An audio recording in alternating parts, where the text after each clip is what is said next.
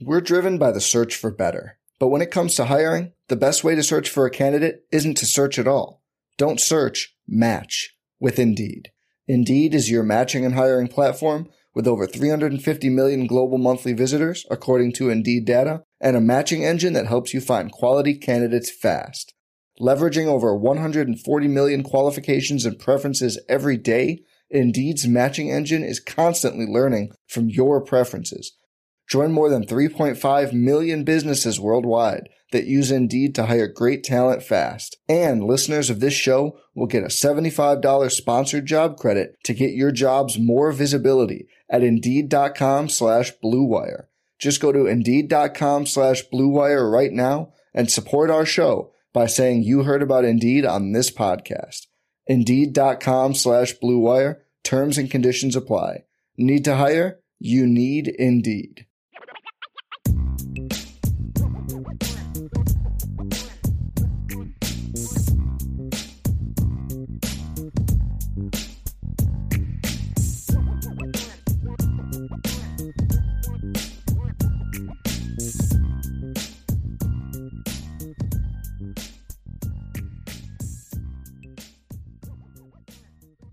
A lot of people have come to me, and I don't know how much of this you've gotten, and saying, "Is it going to hurt Notre Dame that only had two guys picked?" And I went. I mean, I don't know if you saw my post on this on the board, but I went through this long list of like schools that like only had like two guys, dra- two to three guys drafted. You know, the year before monster years, 1986, Miami plays for the national championship, and they had two guys drafted in the first seven rounds. Another guy went like round 12, another guy went round 14, right? Which Notre Dame would have had at least five guy five guys picked if there were still 15 rounds like there used to be, right? But the next year they go undefeated. Why? Because everybody came back, right? I mean, the year after Auburn won a national title, they had four guys get picked, right? I mean, Notre Dame has 14 starters coming back, 14 or 15 starters coming back. Most of their best players chose to come back for different reasons. So I'm not concerned about it, and and a lot of people, and I, you know, people say, well, you know, this this high ranked player didn't get picked, and and I see, you know, Thayer Munford w- was a seventh round pick. Haskell Garrett was a top recruit. He went undrafted. Master Teague went undrafted, right? Clemson had four starters from Clemson's defense went undrafted this year, right? Like it, it, it Josh Jobe from Alabama went undrafted, right? Uh, LaBryan Ray, multi year starter for Bama, former five star recruit, went undrafted we have to understand that you can't just look at this little Notre Dame bubble and and understand that this is happening to everybody. Every you know, Georgia had that weird year just like LSU did. For look, the reality is the NFL for all of its analytics and all that's still a bunch of humans with emotions. If Georgia doesn't win a national title, I doubt that their third string tight end gets drafted this year. I'm sorry. I, I doubt it. You know, I doubt that their backup guard gets drafted. I'm I'm sorry, I just I don't see it happening. It, it, it's what we saw from LSU when they had a ton of guys get drafted a couple years ago. Just part of the part of the deal. And I do think that the NFL still overdrafts the SEC. And I pointed this out the other day on our message board. Do you know there were more Big Ten players that were on the first or second team All Pro last year than SEC? And if you and if you look at the Big Ten plus Notre Dame, there were more Big Ten plus Notre Dame players last year on first or second team All Pro than there was ACC and SEC combined right? So, I, am you know that's a different conversation for a different day. There were more there were more North Dakota State players drafted this year than the University of Texas. Just putting it out there for a second. And like Notre Dame, I think didn't they? Didn't they have three? Did they they had the the tackle. They had the wide receiver. Was there another one? I thought there was another guy late. Uh, Could have been. But the point is, if you look at North Dakota State, North Dakota together, they had more guys than Notre Dame got picked. Why? Because most of Notre Dame's players came back and that was the point of the articles we wrote yesterday. If you start looking at the early 2023 mock drafts and look, do it for fun because some of them are brutal. Uh, we saw one from today from Pro Football Focus that had zero, it had Arik Gilbert going five, right? Who didn't play last year, and no Michael Mayer in the first round. You had Anthony Richardson and Will Levis in the no. You had uh, you had Will Levis going eighth right? The Kentucky quarterback who couldn't beat out Sean Clifford at Penn State. you know, just some of this stuff is absurd, but I do think there's enough reputable people that I look at and say, this is an example of what we're talking about. I've seen up to four Notre Dame players get get slated to go in the first round next year. And there was another one from, and I think it was from Sporting News where he didn't do a mock draft. I actually liked how this guy did it. I think it was Sporting News. I could be wrong. Might have been college football news. But instead of doing a mock draft, he just said, here's my 32 top players for the draft next year. Just, I mean, that's kind of first round. He had four Notre Dame players in it, and three of them were in the teens. It was actually the three in a row. It was Michael Mayer, Isaiah Foskey, and Brandon Joseph all in a row. Had Jarrett Patterson 32nd. That's kind of what happens. You're going to have a small draft class when all your best players come back. With the exception of Kyle and Kyren, there weren't any impact players for Notre Dame that left. There's good leaders, tough kids, great kids, even, but not great players, not the best players. And so I think that's a big factor. And it also sets Notre Dame up, Ryan. So we we had talked, hey Ryan, I want you to do a 2023 draft article. And as we're going through all the names, it's like, dude, I'm have to turn this into two different articles. There's too much, there's too much here because the potential for next year's draft class is huge. So let's just quickly kind of go over it, Ryan. And and we're going to talk about the guys that we kind of view as potential first round picks and a couple wild card guys or you know how this year is going to impact it and you start to see that this this could end up being if Notre Dame is good this year the way the ty- ty- kind of team we think they're going to be they're going to have the most guys picked since the early 90s which the, the most Brian Kelly ever had was 9 and that was a year ago which was a good draft class. Nine's a lot. I mean that, I think they tied for third. I think Ohio State and Georgia both had 10. I think is the is the only ones that were ahead of them last year. So 9 is a lot and they've had some sixes and a seven, but they haven't had more. You know, I think next year's class has a chance to be even bigger than that. So let's kind of go over that, Ryan. Let's preview the 2000 potential 2023 draft, and I think there's two guys at the very top that have to be part of the conversation. And the first one is Michael Mayer, the tight end. Now, I don't think it's going to be a a, a, given that that he's going to be perceived as the number one tight end, as we're already seeing with some of these people that like that obsess over Arik Gilbert for some strange reason. But Michael Mayer, to me, if I just I have a hard time looking at anyone right now and saying I'm going to take you seriously if you don't have Michael Mayer projected as a first round pick next year. Yeah, I mean he he hits every thresh, threshold that you would want at the position, right? He's six four and a half. He's 250 plus pounds. He's got a little bit of length to him. He's incredibly physical. I mean, I saw a picture of him when he was still at Covington Catholic, Brian. I never seen his picture before. My, like this kid looked like almost an NFL player when he was in high school, man. Like it was pretty insane. So he's obviously got a frame to be that type of dude.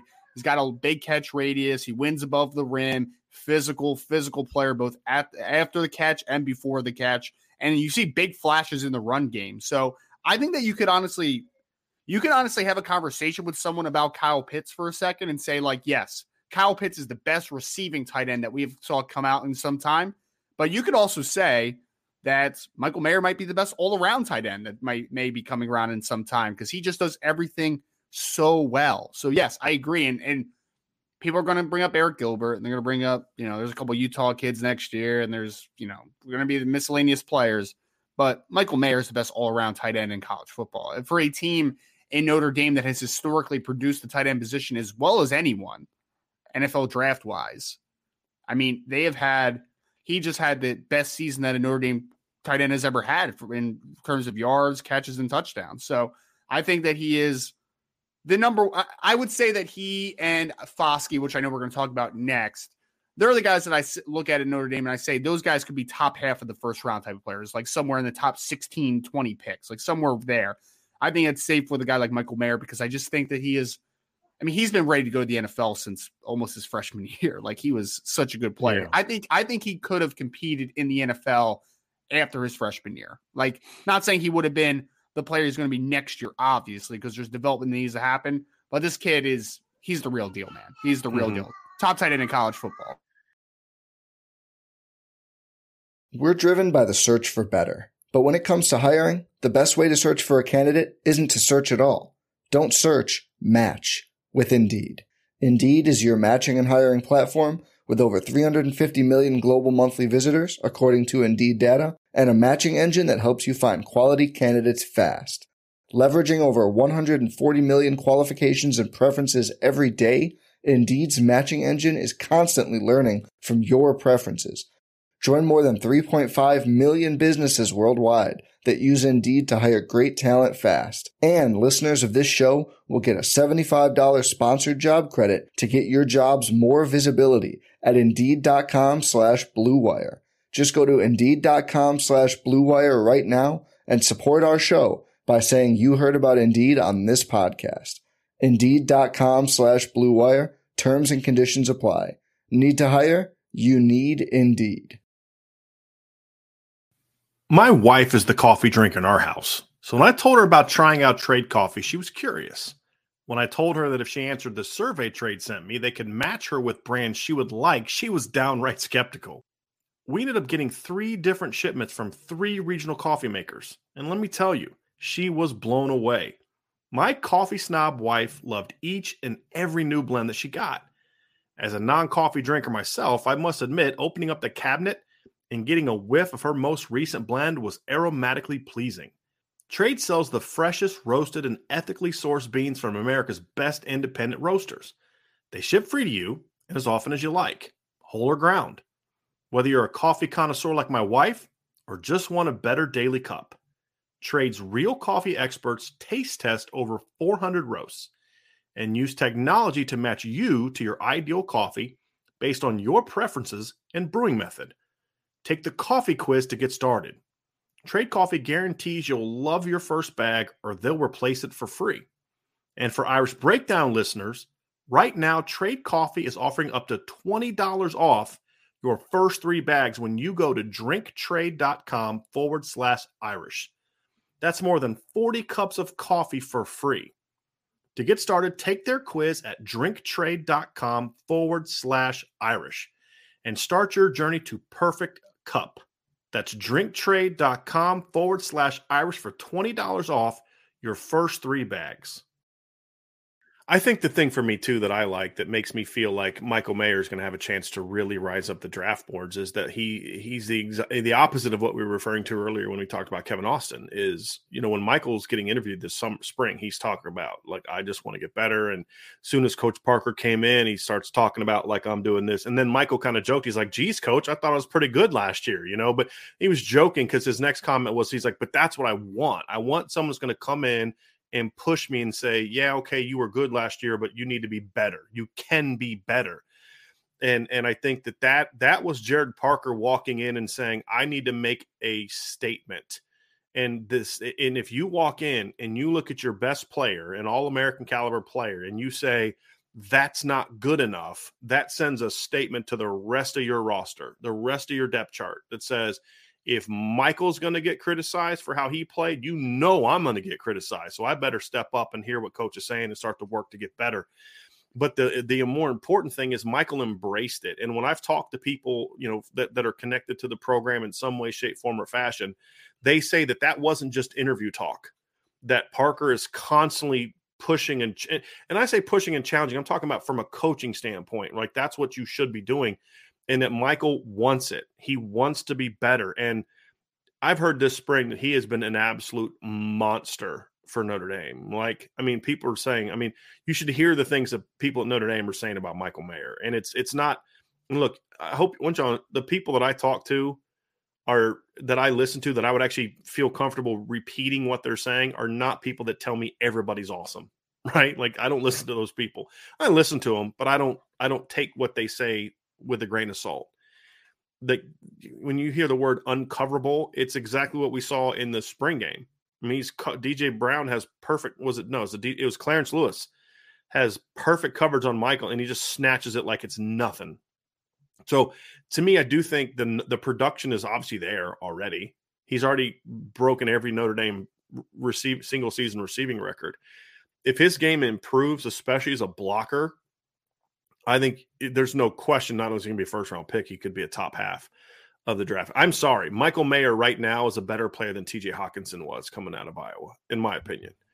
Oh, projects oh, yeah. to be, excuse me, projects to be a better player than what TJ Hockenson was especially when they were sophomores. Like it's no right. no That's why I'm, I'm going to say like projects to be what he was as a top ten pick. So I'm not saying he's better right now than TJ was in his last year at Iowa. I'm looking at their relative careers, and then you project him. I think he's going to be a better player than TJ Hockenson was.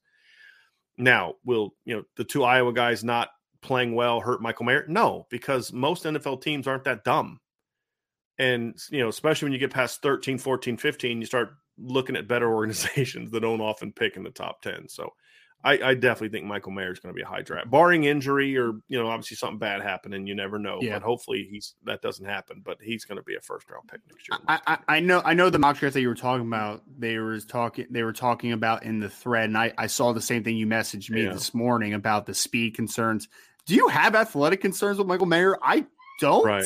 And I watched right. I watched more clips of his highlights this morning just to be like, no, I, I'm I'm I'm not worried about his athleticism at all. Personally, that's just me though. I don't know. Right. Right. Yeah. Uh, when I hear people talk about his uh, his speed, it's like speed relative to what? You know what I mean? Like what what relative to Kyle Pitts? They're completely different players.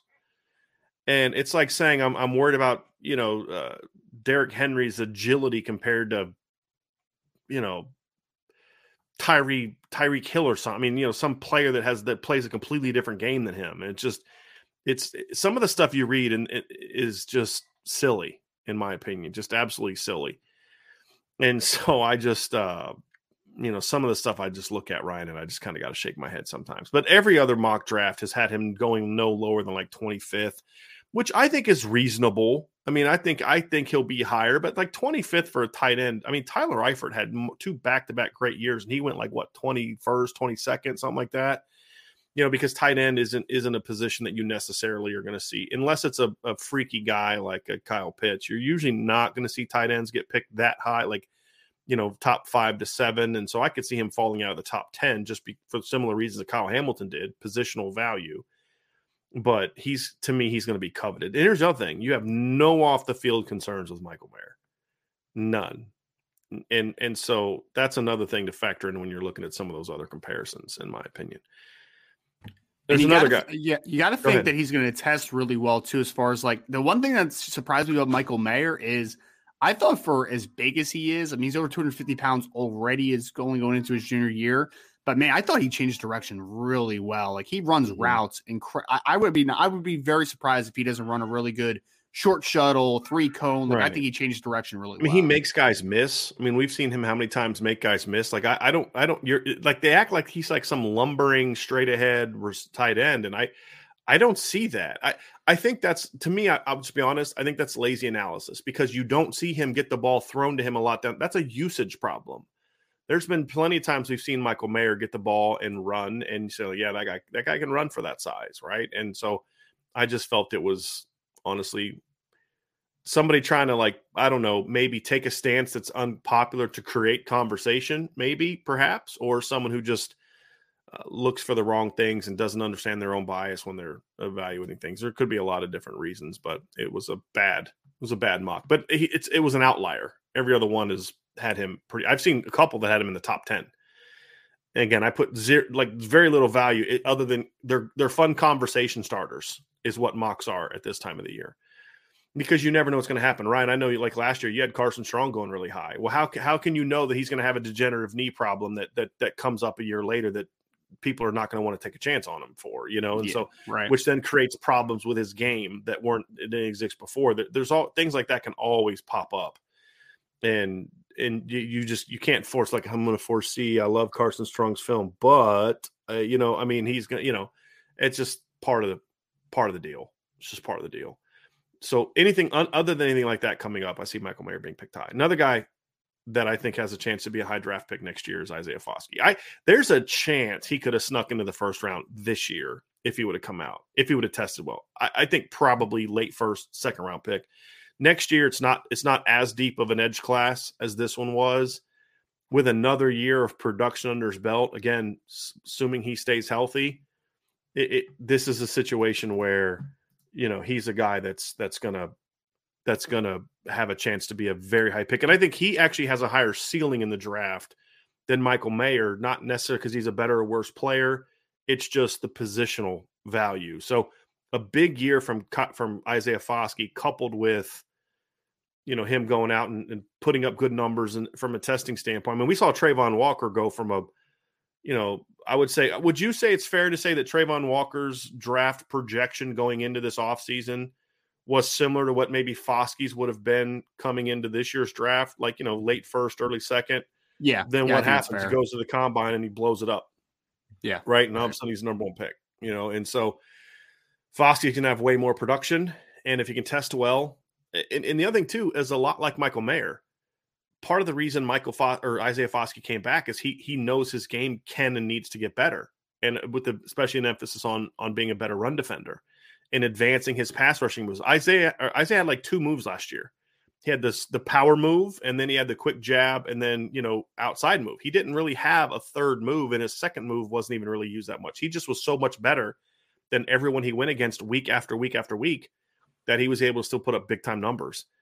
And, and I was watching U, USC game the other night, Ryan, and, and there's, I mean, just his first sack comes off the edge, beats the kid off the edge with a speed, gets his inside arm, just rocks the kid back because he's super long. As he's driving the, the tackle back, he takes his right arm and swipes the ball out of Kedon Slovis's hands.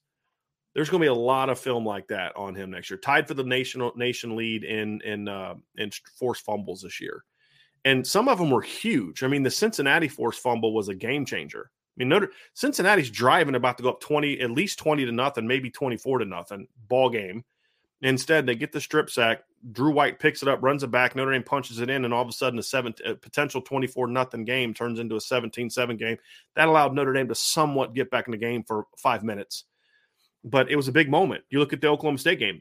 Cowboys are getting ready to put the game away in the fourth quarter, and he has that huge strip set, not strip sack. He ripped it out, of a guy that was running, and it allows gives Notre Dame last bit of life. So I, I could see him if he continues to grow as a player and test well of being a, a, potential top ten pick next year. And we haven't seen a Notre Dame defensive end go in the first round.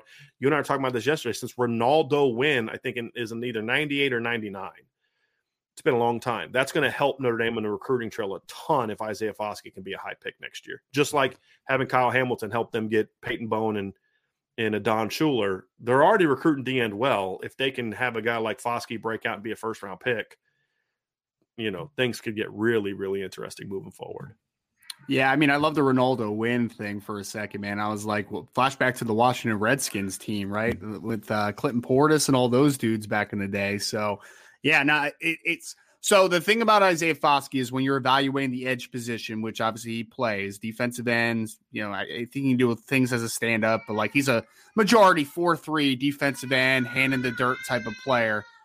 I mean, for the defensive end position, we always talk about unteachables a ton from the scouting side of everything, right? So it, this is a you can't teach 6'5, 260, that frame that I think, I mean, I, I, put into an evaluation on him this morning that I think he could hold another 10 to 15 pounds mm-hmm. easy. Like he's a clean 260 pounds, long arms. I mean, we're talking 34, 35 inch arms, in my opinion, maybe somewhere in the Travon Walker type of conversation. So this kid is a true 4 3 defensive end, hand in the dirt, let the shackles go, long arms, incredible body to work with. And then he is a really, really explosive player. Yeah. I'm not sure that I would say he's the most bendy player of all time, mm-hmm. but he is he has got the first step and the explosiveness to really threaten the outside track, and that's going to leave you up for the ability to, like you said, he's got the he's got the stab rip right now working a little bit, but let's add a club rip, let's add some inside moves, let's add the counter game to the to the arsenal. He's got he it's it's it's evolving, right? I think the one mm-hmm. thing that we need to remember with Isaiah Foskey is a lot of programs were recruiting him as a tight end coming out of high school, right at De La Salle. So it wasn't even like he was this. I mean, I I, I just did some research, Brian. Like he was a 200 something recruit by most publications. Like he wasn't a guy that was like this top 100. Most people end. projected him to be a, def- a tight end. It was Notre exactly. Clark Lea and Notre Dame are the ones that convinced him to play defense. Yeah. Yeah.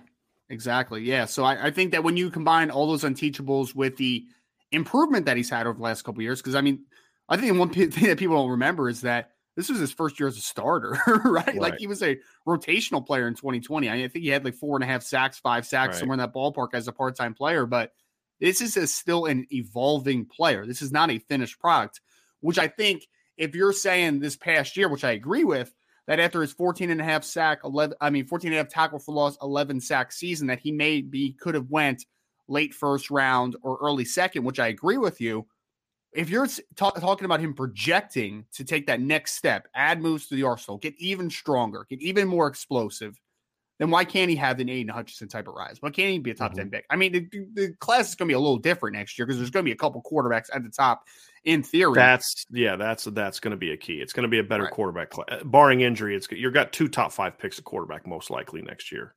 right, for sure. Right, exactly. Yeah. I mean, but even that, even that kind of considered is you have Will Anderson from Alabama, who's a stud. Everybody knows about that.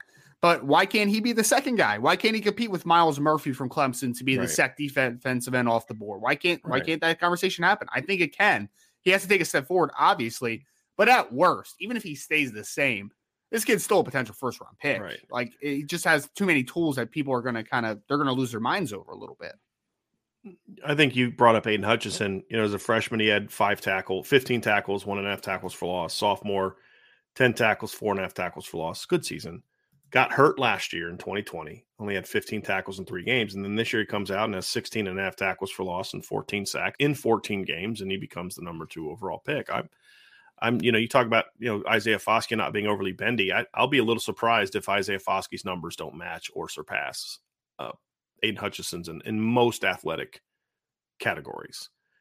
That's just my opinion. And he's definitely going to be longer than Aidan Hutchinson. So, correct. I, there's no reason with a big year he can't come out and be that. And the, the nice thing is he's going to have other guys around him to take some of that heat off.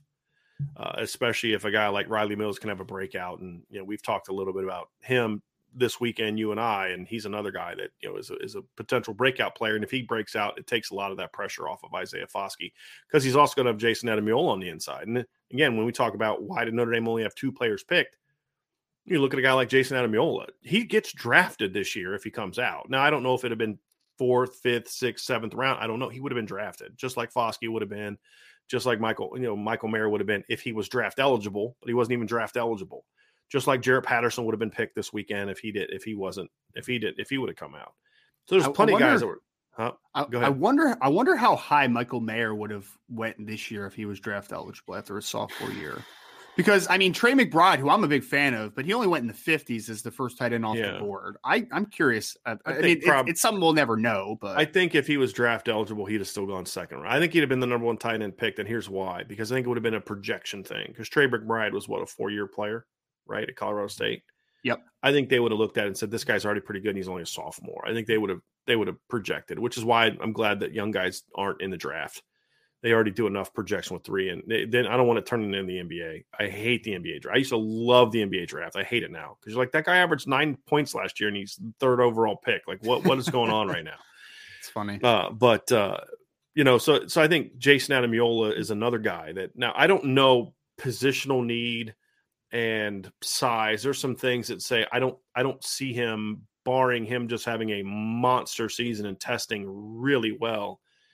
I don't see him being a first round pick. I think his objective next year is to jump into day two, round two and Mhm. three. Yeah. A- And I think that's going to be the key. The talent is there, the quickness is there. He's really long, powerful hands. What he needs right now is he he needs to, to do a little better block destruction, right?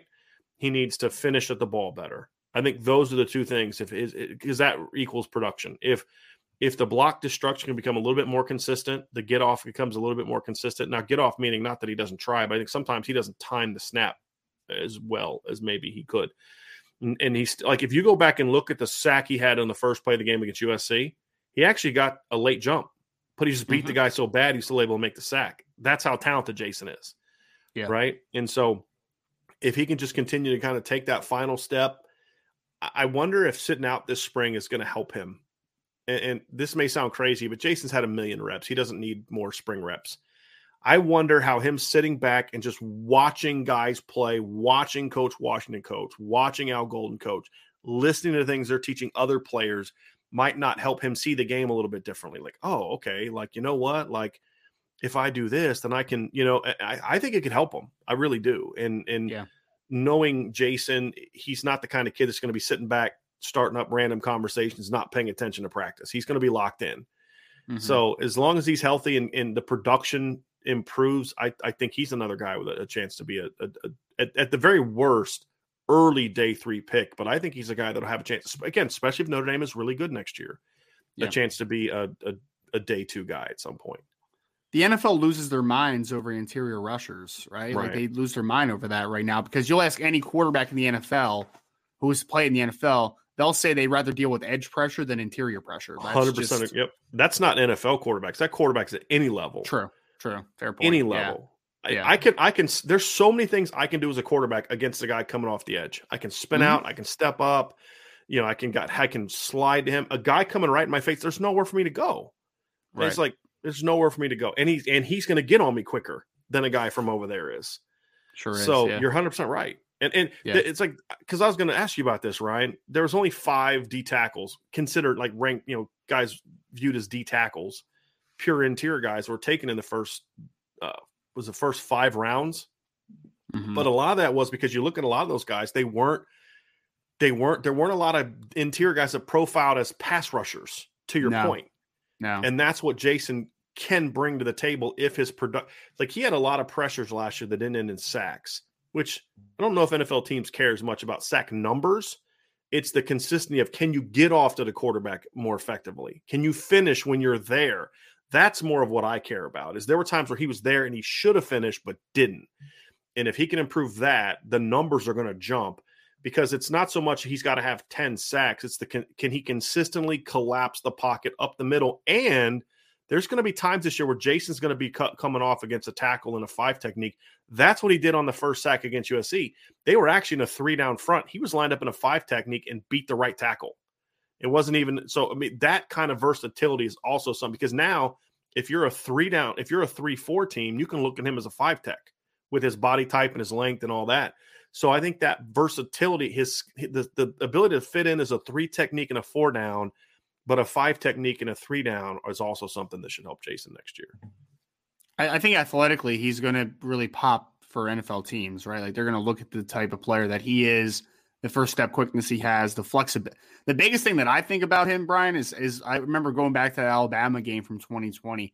He's got such good balance, man. He's got mm-hmm. such good flexibility. Like he just never seems to be on the ground ever, and that's a really good thing for a defensive lineman. Like that means that you're not getting in bad situations, right? So he has all the makings of an interior rusher. You would like him to see finish a little better. I mean, that, there's no doubt mm-hmm. about that. But like you said, the NFL teams are going to be more. The NFL teams are more worried about pressure than they are just raw sack numbers. Like that can right. be very misleading sometimes. Right. I mean, there's there's guys that have gotten big contracts because they have like a 10 sack season. I think of Kyler Fackrell that played with the Green Bay Packers. He had a 10 sack season. Everyone's like, wow, he's so good. And then they're like, oh, wait, no, he's not actually, he's actually not. They're all cleanup sacks. It's right. not as translatable. So I think that he has the potential to go somewhere on day two in the perfect world if he takes the next step. He finishes a little better, a little more consistent as far as his block destruction, like you said. The talent is there because the only big knock that's, well, the one big knock that's going to be on him is that he's not the biggest guy in the world, right? He's 280 right. something pounds, and that, that's just what he's going to be. I don't want to see him 300 pounds. I think that's going to take the quickness from him. I, he has to be a true three tech, a guy that's going to work gaps. He needs to be an attack style system. Not going to ask him to two gap. You're like you're going to ask him to take the shackles off and go. So I like him in that instance. I think that he has upside to that degree, but he has to take it up even a bigger step. He took a huge step this past year, but now next year is really where you're going to see him hopefully take that even better step. Could he be one of the best defensive tackles in next year's class? Because we yeah. know that there's going to be Bryan Bresee. You like Tyler Davis. I know you mentioned from Clemson a little bit. There's some other guys, but he's a different type of player for Absolutely. me than Jayson. I mean, they're different players. I like him if like you're a team that needs a guy that can come in, provide some size, you know, like be stout against the run, be a decent pass rusher. They're completely different players to me.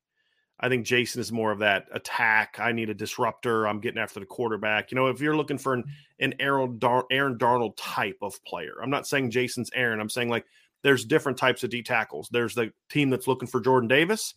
That team's not going to draft Aaron Donald. The team looking for Aaron Donald isn't drafting Jordan Davis. Right. That's you know, that's kind of where I'm from. But they're they're different players. But yeah, I agree. He's gonna he's gonna have a chance to be as long as as long as the medicals check out. And and again, my understanding of the surgery on his shoulder is it's something he could have rehabbed, but both sides, Notre Dame and the Ademilolas, decided, hey, let's just get it cleaned up. And, you know, he doesn't need the work this spring necessarily. Let's get it cleaned up. And then there's less risk of it becoming an, uh, an issue that plagues him during the season. So, and then by the time you get to next year's combine, he's going to be a year removed, over a year removed from the surgery. So I, I expect that to not be a problem. But yeah, the the production's got to get there, Ryan. The consistency of production has got to get there. And this is his first year with a lot of snaps too. That's the other thing. Like he was getting 200 some snaps a year his first three years, which I still find insane. There was way more opportunities he should have played.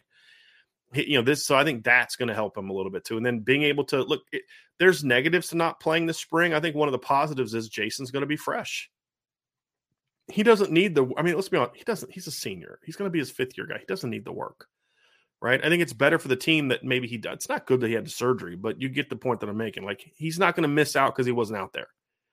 As long as he can get the strength back up and all that, I don't care that he didn't practice. And if anything, I think it's better for the team and it's better for him because again, he's going to be fresh. He played a lot of snaps last year for the first time in his career. Yeah, I think he's going to be fresh.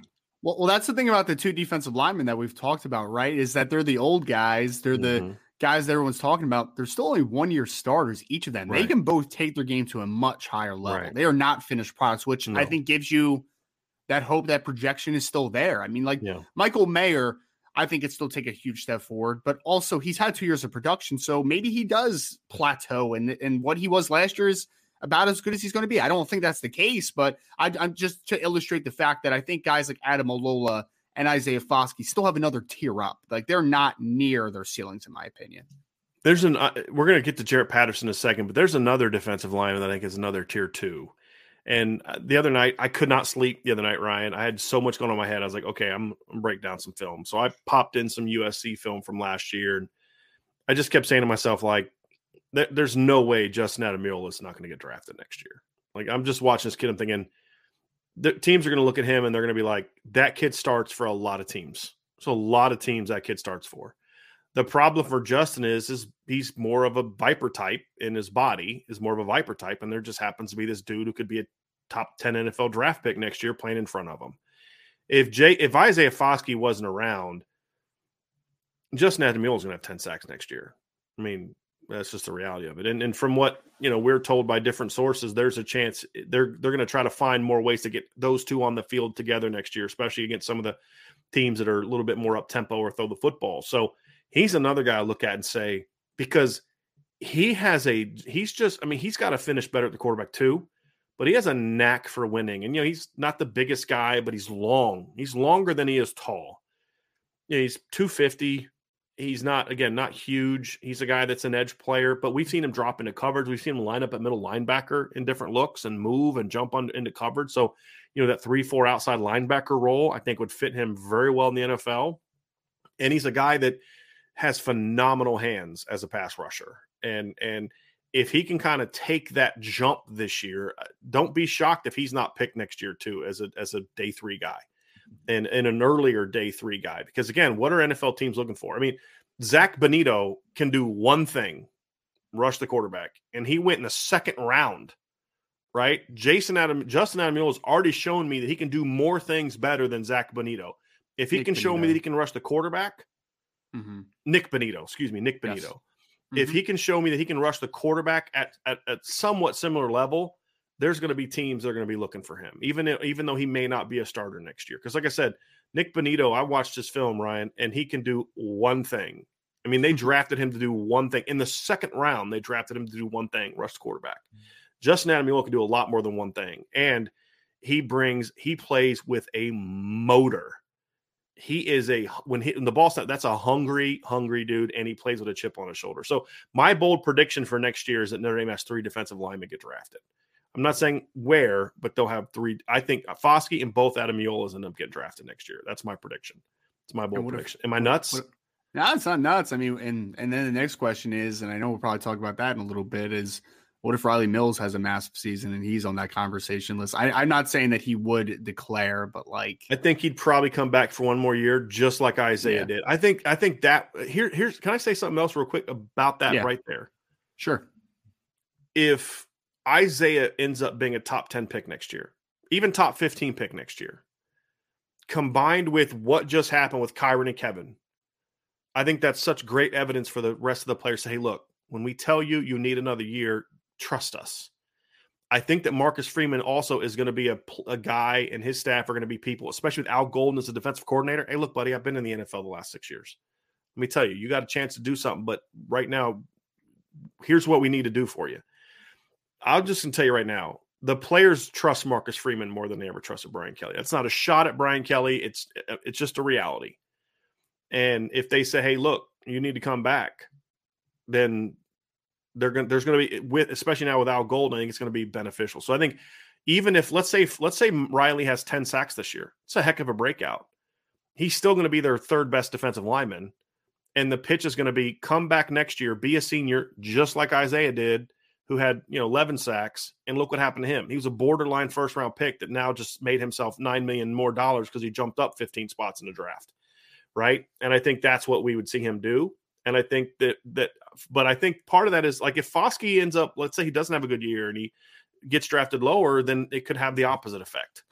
But right. I think I think I think if Foskey does what we think he's capable of, combined with what we just saw from Kevin Austin and Kyren Williams, they're going to have a two year window where players are going to be a little bit more okay coach i trust you when they say you need to come back so uh you know those are those are kind of where where i'm at for that one so i yeah. i think those three guys are are going to get picked in my opinion. I mean, to your point, the NFL values pass rush so high. So Justin Ademilola, that with the hand usage he has and the plan that he has as a pass rusher, I think that NFL teams are going to value that tremendously. Probably a late round pick is like I don't I don't think that he's a guy that is going to test tremendously well. I don't see him being that guy that's going to jump off the screen in that department.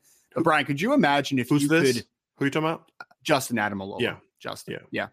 Could you imagine if you could kind of combine him and Isaiah Foskey? That is a number one overall pick. If you give Isaiah just kind of the hand usage and yeah. the consistent plan, that would yeah. be just about the feel, right? The yes, advanced the feel, feel yes. the nuances, yes. the nuances of the pass rush. Yeah, exactly. that's a great point. If Isaiah wants to improve his game, just watch more Justin.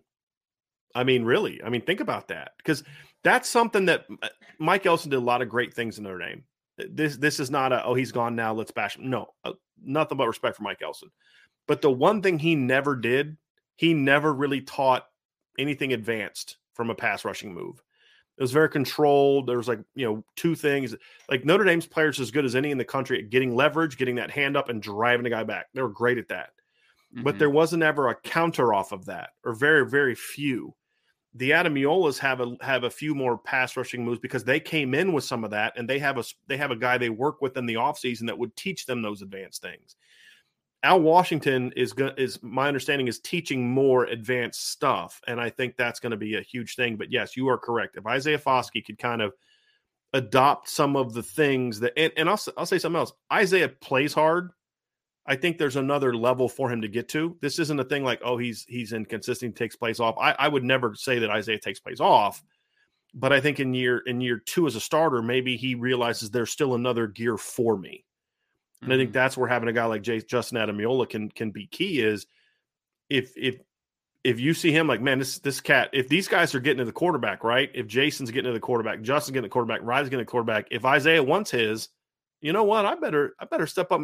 And I think that's a good thing. I think that kind of internal competition brings out the best in everybody. Hey, Isaiah, if you want to have 15 sacks this year, you you better take your game to another level because Jayson is closer to the quarterback than you are, and Riley's doing this, and Justin's doing this, and you know, I, it could make it really fun.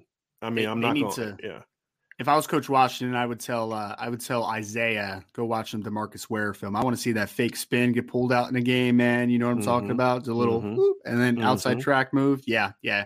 Because like body type wise, I was trying to think of comparisons, Brian, for Isaiah Foskey. And I was just like, you know, maybe a Chandler Jones, maybe a Demarcus mm-hmm. Ware. Like that, that's what type of body that kid has, man. Right. Like just some freakish length to him. Well, because you asked me, you say, how tall is Isaiah Foskey? And I'm like, uh, listed at six five. Why? And then you showed me the picture of him with Eli and Peyton, and he's like head to head, like you know, with both of them, with his big old arms wrapped around both of them in a picture, and you're like, yeah, he's he's he's legit. And Clark Lea told me that. I, I interviewed Clark Lea a couple years ago, and he was talking about this is when Isaiah was coming into Notre Dame. And he's like he said, you know, we had this kid. I loved his film, but you know, we hadn't I hadn't met him yet. You know, I think I think Elston had been out there and met him, but like Clark hadn't met him. He came in for a visit, and he said the kid walks through my through my office, and he's got like his sh- shoulders are so broad, it's like he's almost touching both sides of the door. He's like, and he's like, that's what an NFL football player is supposed to look like. I mean, and, and he's absolutely right. Now Isaiah was just raw. Right? He was a kid that was played at a system at Concord de La Salle where it's like you're just going to kind of do you're you're going to fit into the system and all that. And they had you know had to convince he's a tight end and all. I mean, it was a huge coup by Notre Dame to get him and then also convince him he's a defensive lineman because they're not getting him if he's a tight end. If he's a tight end, he'd have gone somewhere out west. But they convinced him he's a defensive lineman. It was it was a stroke of genius. And now he's going to.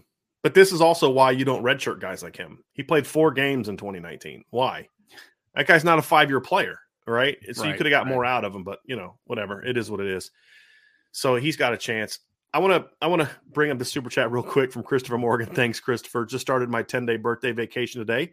No question today from me, except 406 people watching and only 86 likes. Hit that thumbs up, people.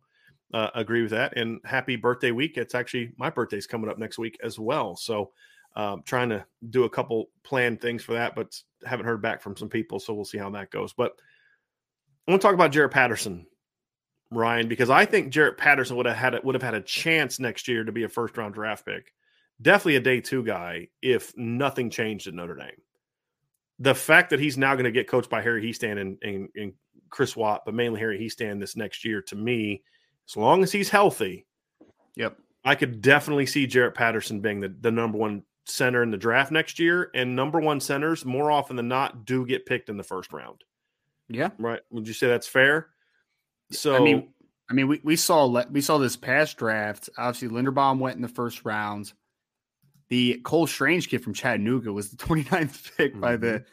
New England Patriots. Although he played guard mostly at Chattanooga, he also mm-hmm. played center down in Mobile. So yeah, yeah, it's pretty. I mean, usually you see at least one center taken in the first round. If not, it's a very second round type of pick. Because if you go back to 2013, let's go actually go back to 2010.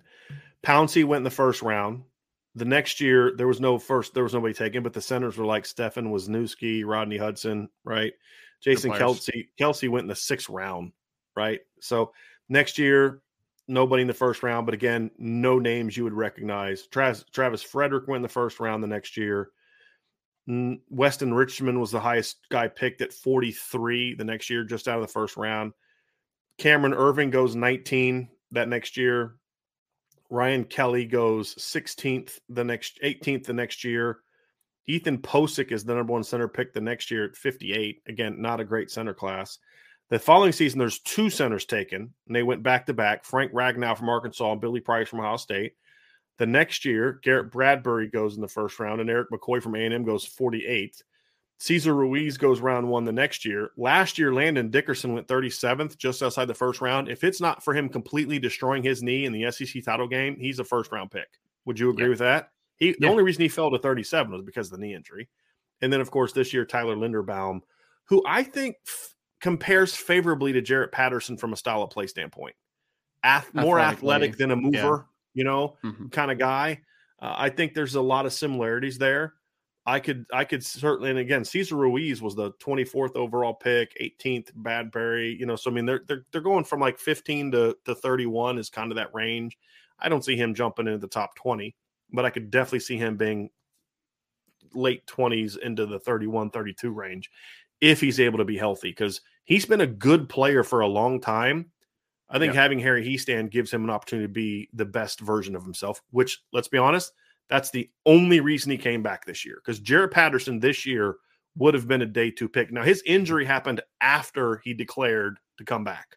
So it's not like he came back because of an injury. The injury happened later to me, there's no doubt, in my opinion, I could be completely wrong on this, that he's a day two pick if he comes out this year. I, I, would even take it one better. I mean, obviously, day two, we're talking about second and third round. I, I would find it hard to believe that he would fall out of the second round because there just was not a center after Linderbaum this year where you were like, yep, that's a dude because Patterson went back to school. I, I did and, like the kid from Nebraska, though. But he don't play. I don't. But I don't like him. Potential yeah. wise, potential wise. Sure, but here's the thing, sure. right? He's been playing offensive line for two years. Sure. That's sure. it. You you drafted him off potential. Why did? But here's my point. I'm trying to mm-hmm. back up your point.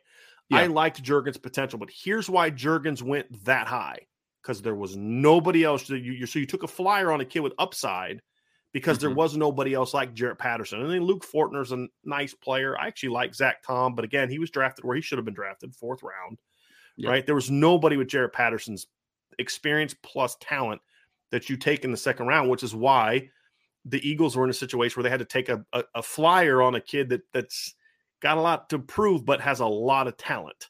That sure. was my so my point was to back up what you're saying is that's why he's the second center off the board because it was not a great center class. And so I do think Jarrett would have been I'm just trying to be realistic, you know, day 2, but yeah. now with a year under with Harry under his belt, as long as as long as the injury heals up, he's going to have a chance to be a very high pick. So now we've talked about three guys that we believe right now have legitimate chances to be top first round picks for Notre Dame next year, and a couple other guys on the defensive line who we think will hear their name called. The big wild card for me. Let's talk about this one, Ryan. The big wild card in next year's draft, and then we're going to talk about uh, Brandon Joseph after that. The big wild card for me is is Cam Hart he is a really big question mark because he would have got drafted this year if he came out, in my opinion. I don't, it'd probably been day three. Would you agree with that? He's probably day three pick, just not enough film, inconsistent, all that. Sure. And the shoulder injury. As long as the medicals check out, right? Because I always get nervous with shoulder injuries. As long as the medicals check out next year, if he can become a more consistent player from a technique standpoint, and he tests the way that I'm told he's going to test, he's a guy that is could definitely be day two, but with the right kind of year, especially if the pass rushers are what we think they're, because that's what it all plays on each other. If Foskey and, and the Ademilolas and Riley Mills all play better, guess what? That's going to be more chances for Cam Hart to make more plays. But I'm watching him against USC, and I'm like, he's like, I mean, he's sticking on Kyle Ford like it's nothing. Like Kyle Ford's running in quick, like in, in cement shoes he's just moving so effortlessly. And then, of course, the next play, he'll kind of get too turned and have to stop and all that. It's a consistency thing. But he's another guy that if he tests really well, you're talking about a six, two and a half guy that if he can run in the low four fours or high four threes, is going to be a really high draft pick. Because I think the film next year, the film this year was good. At times, great. At times, that guy looks like he's only been playing corner for a year and a half. right? I mean, is that fair? Right? Uh, but now next year with continued better coaching, I mean, look, Mike Mickens and Marcus Freeman just put two guys in the first four rounds of the draft. I mean, Mike Mickens recruited Ahmad Gardner, coached him as a freshman, freshman All American, third team All American as a true freshman. I was with Mike Mickens coaching him. You know, we saw what he did with Nick McCloud. We saw what he did with Cam Hart in his first year. I, I I'm I'm excited to see what Cam Hart could do uh, in this draft if he's able to be healthy and continue to become a more consistent player. NFL teams go insane for length of the cornerback position, like absolutely just drool over it. But then when you combine the the length that he has with the thought that he's going to run very fast, that's a different conversation. Those guys go early. I mean, what Carlton Davis played at Auburn. I don't know if you remember him, Brian, the corner that's now mm-hmm. with Tampa Bay, and he was a good player he ran like four five low, like four five two or four five one, and he had pretty decent film at Auburn, but like he didn't locate the ball that well. But he had length and he had decent speed, and everyone's like second round pick. And the NFL was right apparently on that, right? I mean, those are that's how people match up to those freak shows that we're seeing at wide receiver, you know, the Julio Jones of the world and DeAndre Hopkins and these guys, right? Like that's why you need that length and that athleticism. And he has it in balance. And I actually think that he changes direction pretty well for his size too, because that would be a thing that you would kind of look at him and say he's a little bit of a high cut kid, long. He's not going to change directions that well. I think he, I think it's sufficient. I don't think it's bad. And then the one thing, the major thing that I took away from watching him this, you know, a little bit this offseason is for a guy that's only been playing corner a couple years and has only started for one year. He's very physical in the run yeah. game for a guy that is that young. Like you don't yeah. usually see that convert turn into a really plus player in the run game. I mean, against screens, he blows things up. And he's screens. still learning to tackle. I mean, the perfect right. example is the play against Virginia Tech. He kind of got caught like, okay, do I lay him out? Do I form? And then he just kind of like if if that's the only play you saw, you're like, oh, former receiver. But you're absolutely. I mean, you see him come up on screens and quick throws. He's an aggressive kid. He's a physical kid. And the thing is, Ryan, I don't think I, I I think there's some things out there too that that if he can still be that player that you talked about this year after having shoulder surgery, right. that's going to be important too. Like he can't take a step back from that because of the shoulder. So that that'd be another thing. But I I think what a lot of fans don't un maybe don't appreciate because he's so long he is really fast. Really fast. There's a play, and I'm trying to. Was it the Florida State play where like Kyle Hamilton's running, and then like from behind you see like Cam Hart like run right past him? There's yep. times on some of those plays you're like, this dude can freaking scoot. And I don't think people understand it because he's so long, right? Like that's the difficult thing. Like it's hard to see a, a six-two corner because he just he eats up space. It almost looks like he's not even running. And next thing you know, he's like he's running with a guy. So I, I think that's something too. If because some people may have like been taking like, wait, hold on, Cam Hart, low four fours, high four threes. Yeah, yeah, he's already running four fours in Notre Dame, right? What's he going to do when he gets two months to prepare with a specialist trying to train yeah. him to run as fast as possible? So, you know, eh, eh, he I think he's gonna he's gonna test. I think really, really, really, really well. I could be yeah. wrong, but I, I think he will. I, and I the length is absurd the length, the speed, and then also the wide receiver background. The team's going to like that a lot too, right? Teams mm-hmm. are going to love that. Going to be like, oh, ball skills inherent, and I think that he needs to, you know, get more comfortable playing in phase and using those ball skills more appropriately. Yes. But they're there. Like you can see it still there. It's just he's not hundred percent comfortable all the right. time, you know, kind of turning and because it's different. It's just a little different. Yeah. That's going to be the key for him this year, Ryan, is he's got to show that he has made in a jump in that regard. Like he can't just be the same guy next year he was this year. He's got to show a jump in those areas. And I, I think he will. I think Cam's going to have a chance to really shoot up draft boards and and and be a good player. And again, high character, good student, great kid, great personality, comes from a great family uh, the, the, all the boxes are going to check with Cam too. Whereas uh, you just look like one of the top draft targets for next year's draft. Just got arrested again today. You know, the kid from Alabama, right? So you're you're not gonna yeah. you're not gonna have those issues with Cam. You're gonna be like, wow, great kid, works hard. You know, was willing to move from one position to another, and you know, didn't whine about it, complain about it, just did what he did, worked hard, did this, that, and the other. You know, sat the bench for a couple years, didn't get a lot of playing time as he was making the transition, didn't complain, didn't cry, didn't jump in the transfer portal kid put into work and he worked hard at his craft and now look at him he's done this. All those things are going to check for cam and i think that's going to help him too because look not that the nfl is going to be afraid to draft a guy because of lack of character hence sam williams being picked as high as he, he did and some other guys that were picked in the draft. But at the end of the day if a kid checks the physical boxes and he's a good kid it's going to help.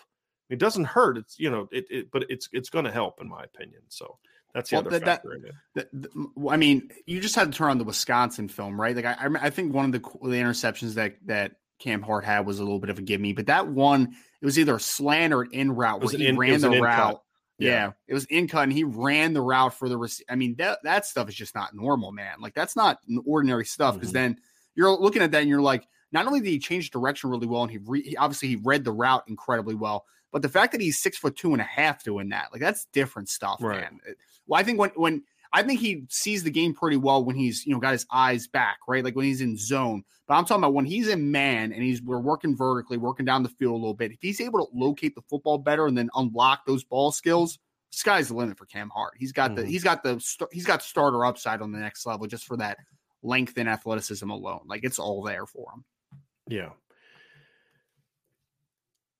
So let's that's just guys that played at Notre Dame this year right? And we wanted to go with them first to kind of point out, like, folks, like, look, if if all the guys left that could have left, Notre Dame's draft class would have been at least double, more so. I mean, that's we just mentioned three guys. Jayson gets drafted.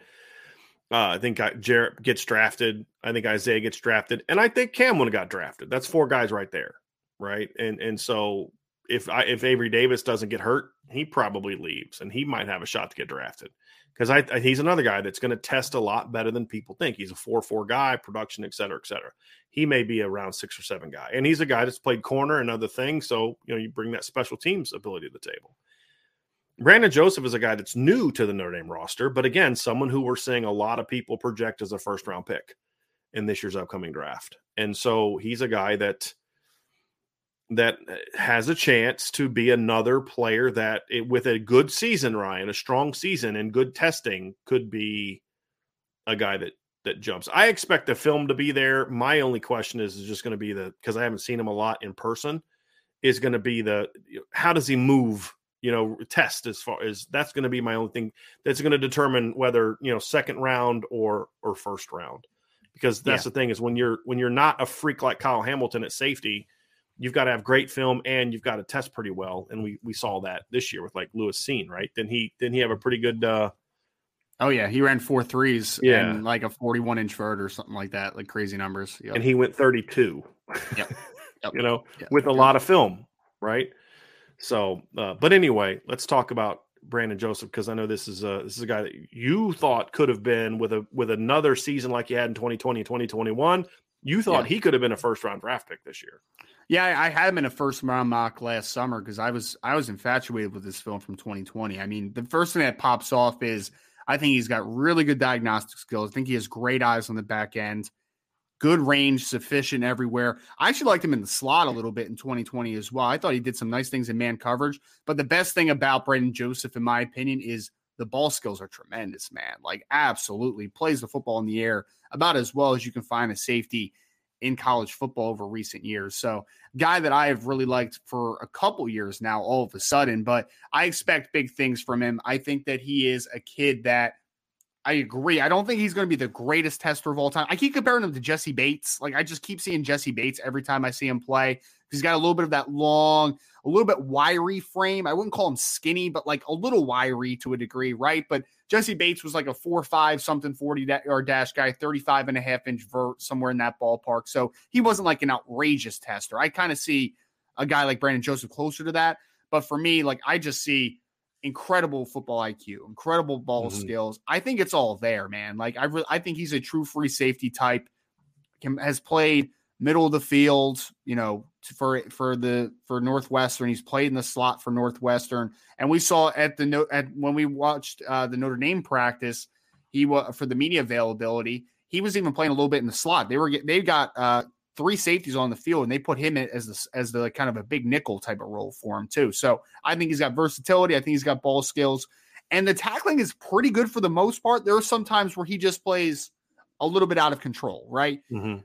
angles aren't bad for the most part. They're usually pretty good, but there's just some times where he just seems to be moving a little bit fast. And that, I mean, that's that's going to be the thing about some guys that see the game so quickly. is Sometimes they're going to be in spots maybe they shouldn't necessarily be in, right? Because they're just so intelligent on how to get there. But yeah, I like Brandon Joseph a ton. I think he could be a potential late first round type of type of safety. If not, I think he's a safe day two type of player if he returns to 2020 form. Because again, those ball skills and that proactiveness on the third level, I think that's, I mean, that's what you want in the safety in the modern game and free safety, especially. So my question for you, Ryan, is what does he have to do in the offseason next year, pro day combine, to jump into that round one? Because as we've seen, right, it- safeties are just not a high value position. You have to have film plus workout. So I don't think he has to do what Lewis Cine did, but what does he have to do, in your opinion, to kind of jump into that round Uh, uh, uh, on top of great film and great character, which he'll have again, another guy that checks the character boxes, right? Mhm. Uh, what what does he have to do in your opinion at the combine on top of having a great year to be a, a potentially first round pick? As long as he has film like he did in 2020, like if he's able to get back to that type of film, I don't think it has to be anything outrageous. Like I said, I think it's got to be near Jessie Bates caliber film. I know Mhm. Jessie Bates went lower than the first round, obviously, but I'm also saying that he has better film already than Jessie Bates ever Mhm. had at Wake Forest. Like it's just a stylistic comp. So I think if he runs somewhere 4-5 to 4-5-5, 35 plus inch vert, somewhere in that ballpark, and all the short area stuff is just good. Like it doesn't have to be excellent.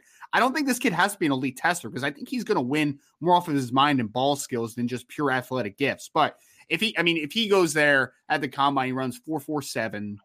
I mean, then like that's a huge check. Like I don't need him to run four three like a Right. Lewis Cine did because Lewis Cine is not a proactive football player near to the Right. degree of a Brandon Joseph. He doesn't have the ball skills of a Brandon Joseph. They're different players. Because you'd count you'd count him as more of an alley guy, correct? Yes. Okay. Yeah. I mean, he could he could play from the roof. He got a little better Yeah. there, but like for the most part, that, that guy is a headhunter. Like he wants Right. to scream down and he wants. He was like that in high school too. He was a he was sure a thumper was. in high school. Yeah. He was I liked him a lot coming out of high school. 99 problems BK81. Let's jump let's jump into some questions here, Ryan. Let's jump into some, let's wrap this thing up with some questions. We have some draft questions, a couple recruiting questions. We're going to focus mostly on the draft questions. But 99 problems with BK81 says James Cook being drafted 63rd overall and he never was the guy at Georgia. Can Chris Tyree have a good enough year to be a second round pick? Cool. Uh, Cook is bigger, but not big, and Tyree is faster. Let me just say two real quick things in my opinion. Uh, number one, James Cook was a part of that rotation for a few years. He's got a, he had a lot of production, even though he was never the guy. He had a lot of production and some production in some big games. So I think Chris Tyree needs to have a lot of production this year. But I, I, I think they're very different players. James Cook has some receiver in him because of that size, and so I, I just don't know if I think they're comparable players, in my opinion. Ryan, what what say you on that? Now, I was going to say the same exact thing. The difference between James Cook and Chris Tyree is that James Cook was also drafted that high because he has such high impact at receiver, right? Mm-hmm. Like he is a guy that literally played I mean, there were times where they would flex him all the way outside and just run go routes with him. Like he's mm-hmm. a different type of cat as far as in the passing game. So I don't think they're exactly comparable in that instance as well.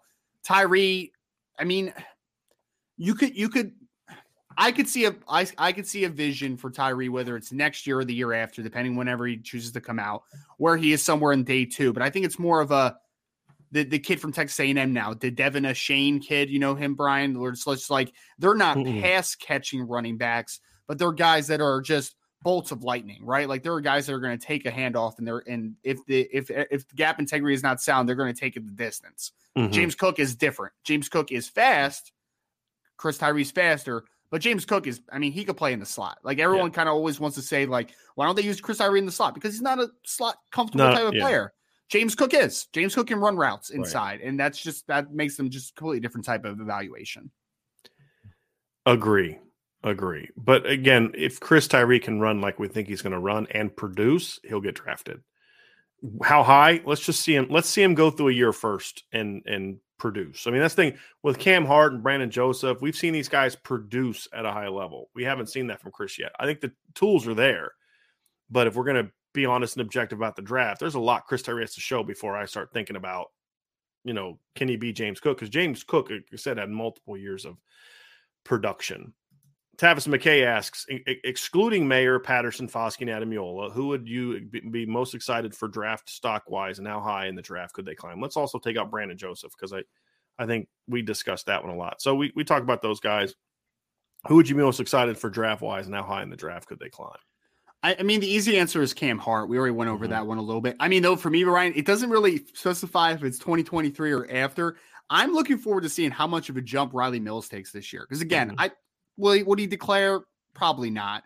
But I'm curious to see if he's the next in line or if he's just a really good college player. Like, is he a guy that at 6'5, 280 plus is the next guy after Isaiah Foskey, like you kind of illustrated earlier? So I'm looking forward to seeing what his evaluation looks like after this season because then it could be an interesting player to, right. to kind of uh, keep an eye on moving forward. But for 2023, it would be Cam Hart for me.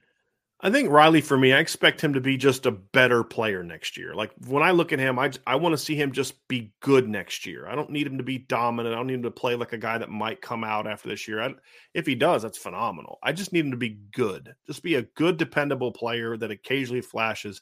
Then go show yourself the following year. That that's kind of more of a my projection for Riley Mills. I'd say a guy that I'm when you kind of look at different players and potentially rising up the draft boards and things like that, you know, a guy that I'm I'm very very curious. You know who else I think will get drafted next year? We can talk about this. I think Bo Bauer gets drafted next year.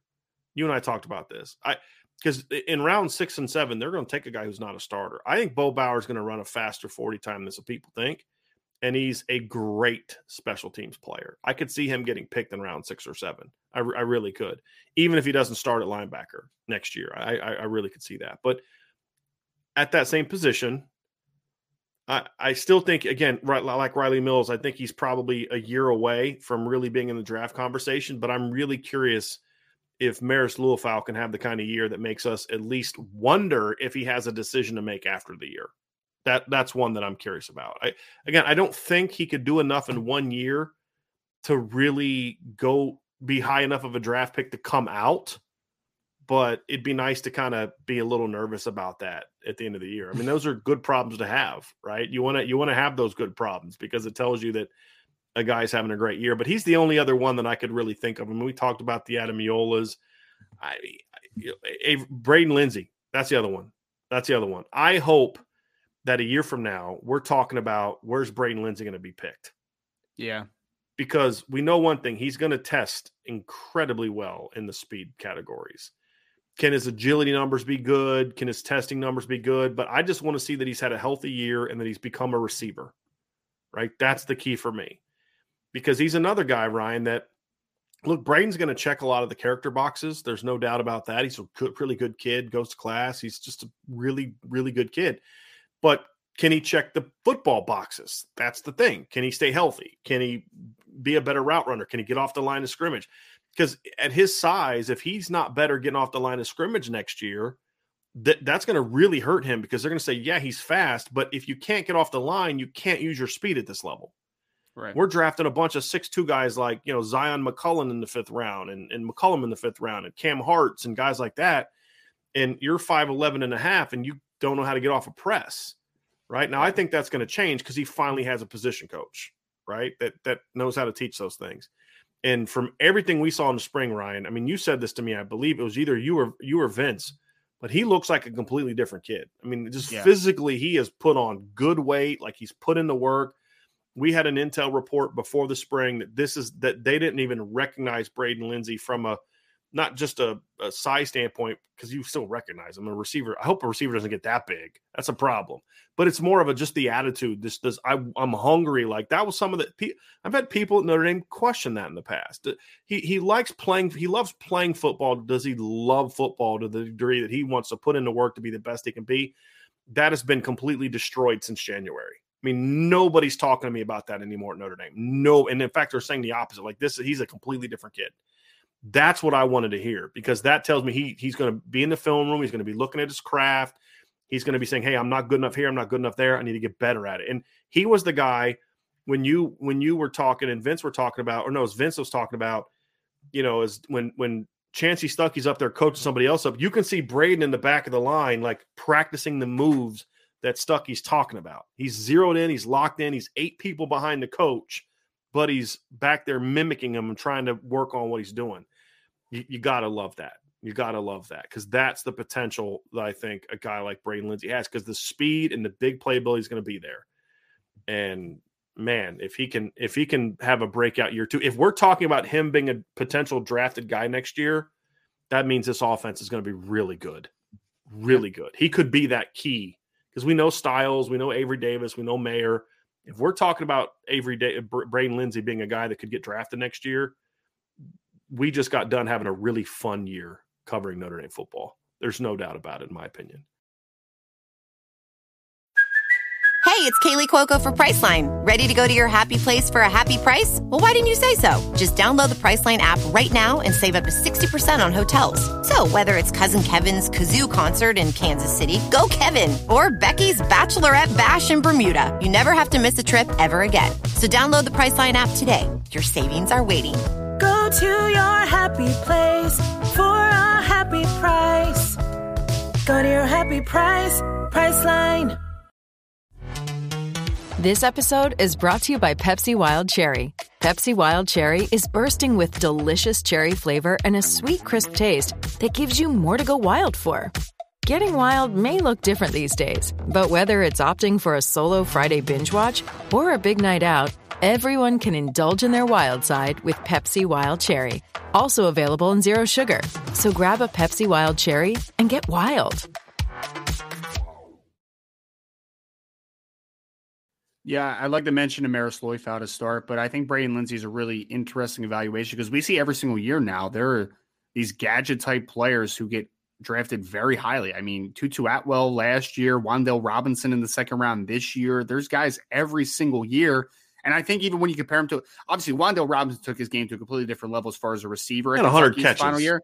Yeah, yeah, like he had, he had a crazy year. But I mean, go look at Tutu Atwell's last year at, at, at Louisville. He only had like mm-hmm. 40 something catches for like 600 something yards. Like he was not a great player. So if Braden Lenzy can get his production near there, and he, I mean, Tutu was 150 something pounds, only ran like 443 or something. Wasn't he like, like five seven or something like that? Like uh, five, I think five nine, but yeah. like 156 pounds or some crazy number like that. And he was drafted in the second round. So there's no reason to think that Braden Lenzy can't become a draftable type player, but obviously it's about consistency for him. I mean, mm-hmm. he's going to test incredibly well, like you said. There's going to be some place where you're just like, wow, that's a different type of speed than uh, on this roster at some spots, right? Like you're going to say that, but the whole thing has always been, been about consistency with Braden Lenzy. And, and he looked and he looked at that spring practice like a completely different player, like you said. I mean, he was snapping routes off. He looked confident in his st- skin. He was finishing through contact. Like it did not look like the Braden Lenzy that I was used to. And right. but uh, again, the pessimist in me as a Notre Dame fan is I've been fooled about this a few times in my past. So down, folks, BK PTSD. That's it right there. Make the T-shirt, yep, man. Make it. I'll buy one. I get I'll it. buy one. 99 problems BK ain't one. That's perfect timing to bring up his thing, right? Get over that BK PTSD. It's a fair con- I'm just having some fun with you. It's a very fair, it's a very fair thing. He's got to show it.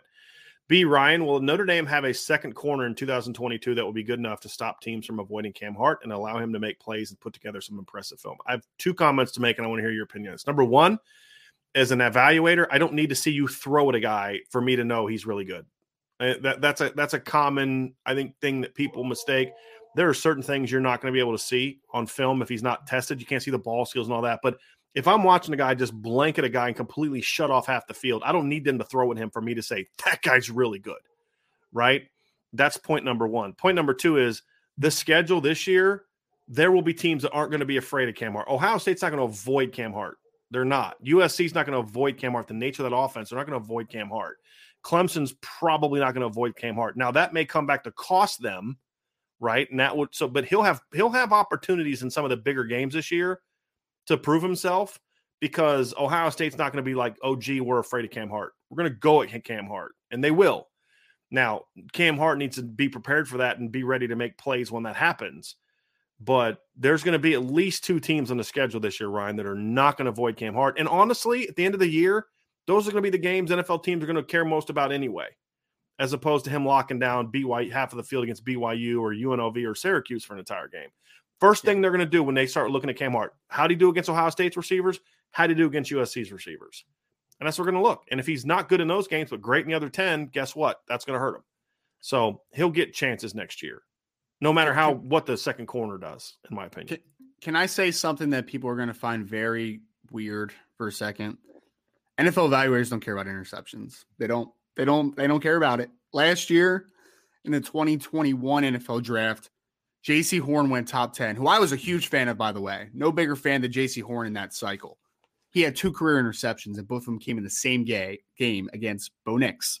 I mean, to start, I'm Brian's boy, Bo Nix, by the way. But yeah, two interceptions in three years as a player at South Carolina. You know why he only had two interceptions in three years?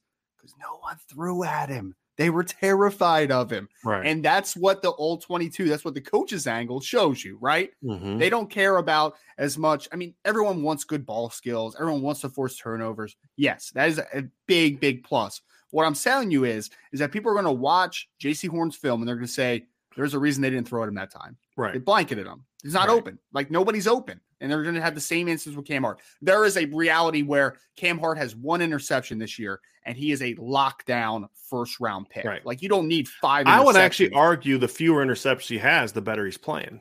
Exactly. I mean, it's it's like the it's like the it's like the Coby Bryant versus Ahmad Gardner thing, right? Mhm. Coby Bryant's going to have more ball production because nobody's throwing at Ahmad Gardner. I mean, that's just Mhm. the kind of that's the that's the short to it, right? And people are going to watch the film and the best corners ever, and this one is back to JC for a second.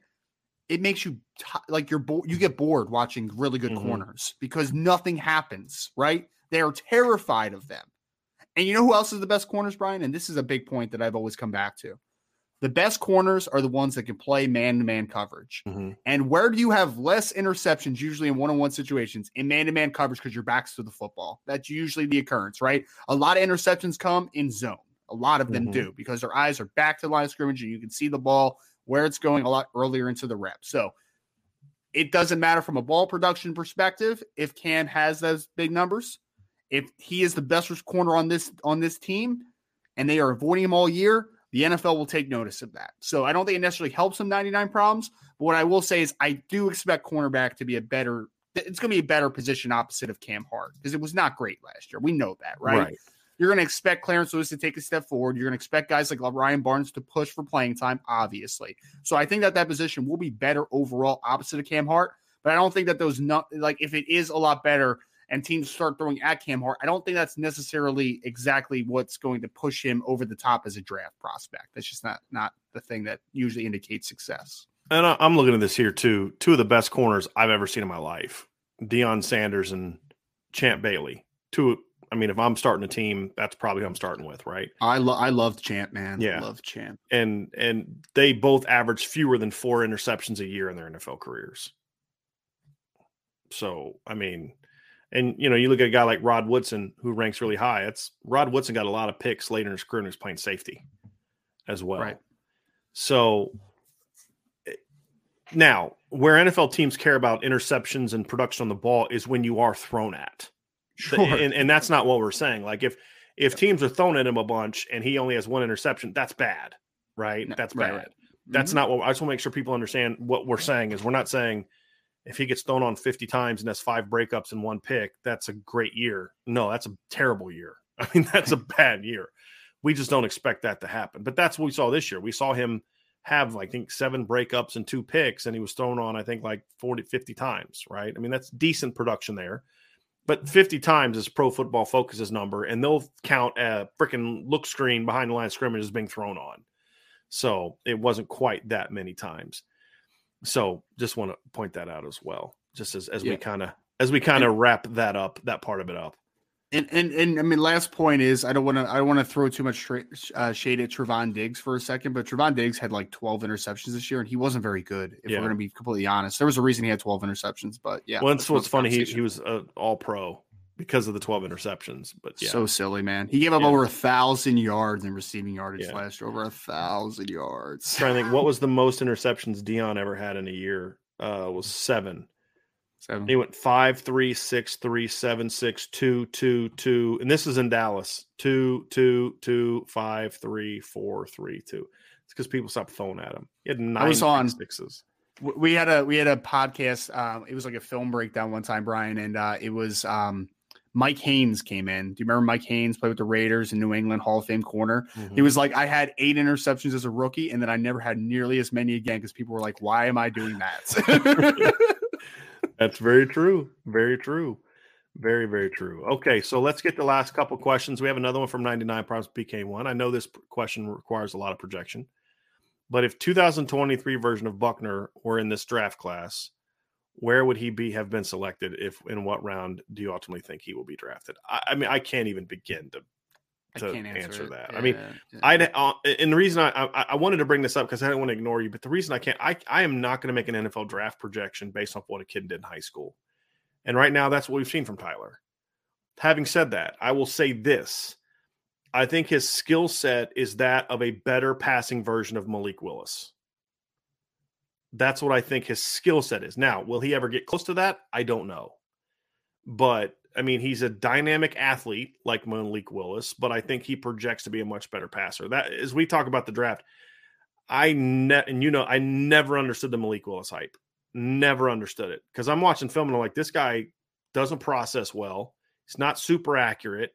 He doesn't look comfortable. He's not a passer. I mean, he's just a, a great athlete. Like when I, the reason I like Lamar Jackson coming out because I'm like, if that guy gets coached up a little bit, he can drop back, read defenses, and throw the football. Lamar threw for like 3,600 yards there. He won the Heisman Trophy. Like he was, he was a dynamic athlete, but he could throw the football. When I watch Malik Willis, I just see he's a better version of, I mean, a much better version, but he's closer to the Marshall kid from Auburn in 2013 than he is to Trevor Lawrence and Justin Fields.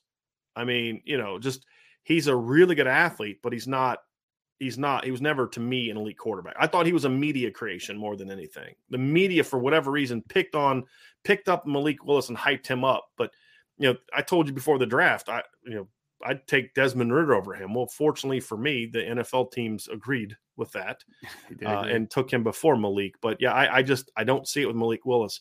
I think Tyler has a better feel for the game than Malik Willis does at, at an early age. But in regards to projecting him to the draft, I've seen him throw 35 passes in college. I got to see a lot more than that in, in a very sp- specific role to feel comfortable. Thoughts on that, Ryan? Yeah, I mean, I, I can't make an answer either. I was thinking the same thing. It's just I, I haven't seen enough, right? And like that's too much of a projection. That's two years out, and I mean, who knows what's going to happen? He could be phenomenal, or he could just be good. I mean, there's there's a big, I think there's a big variance with a guy like a Tyler Buckner because the talent is ex- is exceptional, but he just hasn't played a ton, right? So like, there's innate things are just going to kind of be picked up. So I agree completely with you. And uh, to the Malik Willis thing for a second, uh, Brian, this one's going to make you funny. There was a guy that was arguing me on Twitter before the draft that he was the next Michael Vick. So there's, uh, you know, there's always some takes out there, man. People have takes. Talking about It was from Malik a- Willis. Yeah, someone someone had a uh, it was a verified source that also said this, man. So yeah, yeah, yep, yep, yep. Twitter's a fun place. Twitter's a great It, it, place. it really sucks. I know you're being sarcastic. It really sucks. It re- really sucks. Um, a couple more draft questions. We'll get to a couple of recruiting questions, and then we'll get at, we got to get out of here because I, I have a meeting I got to get to. But my, Matthew Jackson asked a question for y'all. You might uh, you might get to it, but I'm about to have to leave for class. Watch it later. What do you guys think Tyree needs to do this coming year in order to get drafted next year? I, I look, Chris Tyree's only going to be a junior this year he would have to i mean he'd have to rush for 13 plus and and stay healthy and i mean just have a big year. I i, I don't see him leaving after this year unless he has just a monster what did he have to what would he have to what does he need to do? Rush for 1300 plus yards 10 plus touchdowns run a 4-3 at the combine. I mean does that does that kind of cover it? I'm not being sarcastic i'm just saying like eh, he, he hasn't played a lot of football right? Like he's got a lot to prove Now, I'll say this running back is the one position where a one year wonder can leave and be picked high, especially if he's going to test like Chris Tyree. So I will say that. But, I, and I definitely don't think Chris is going to be a, I mean, he's definitely not, even with 1,400 yards and a bunch of touchdowns and a great co- test, I still don't see him being a, a, I still don't see him being a first round draft pick. I don't, I don't know what your thoughts are on that, Ryan, but I still don't see that. No, I mean he doesn't have a physical profile. To, I mean, if you're a first round draft pick of running back, that's because they think that you could be an every down type of back, right? Like that's never going to be Chris Tyree. I think Chris Tyree, even if he just has a so like let's say in theory he just has a good season. Let's not even say like some crazy number like 1400 yards. If he just has a good year, averages a healthy yards per carry, has the kick return background, and runs four three, he's getting drafted. Like there's no Right. doubt about that with that type Right. of profile. But to Brian's point, I don't think that the upside is ever going to be of a first round pick just because he's just not a high volume kid. I mean, it just is what it is. I mean, look, Lam- LaMichael James rushed for 1,500 yards, 1,700 yards, 1,800 yards at Oregon. He had 14 touchdowns, 21 touchdowns, eight touchdowns. Also caught 51 passes for 586 yards in his career. And I believe, if I remember correctly, LaMichael James also did pretty well at the combine, correct? If I remember correctly, I'm going to try to find his combine results from the Actually- NFL. I Ran a actually don't 4.35. Ran a 4.35. 4.35. Okay Nice. but he was 5'8 and 194 pounds. And he was the number 61 overall pick in the draft. It's size profile. and- again, this is a kid that in his worst year had 1,500 yards rushing in his worst year and had his work, I think, also 15 rushing touchdowns that year.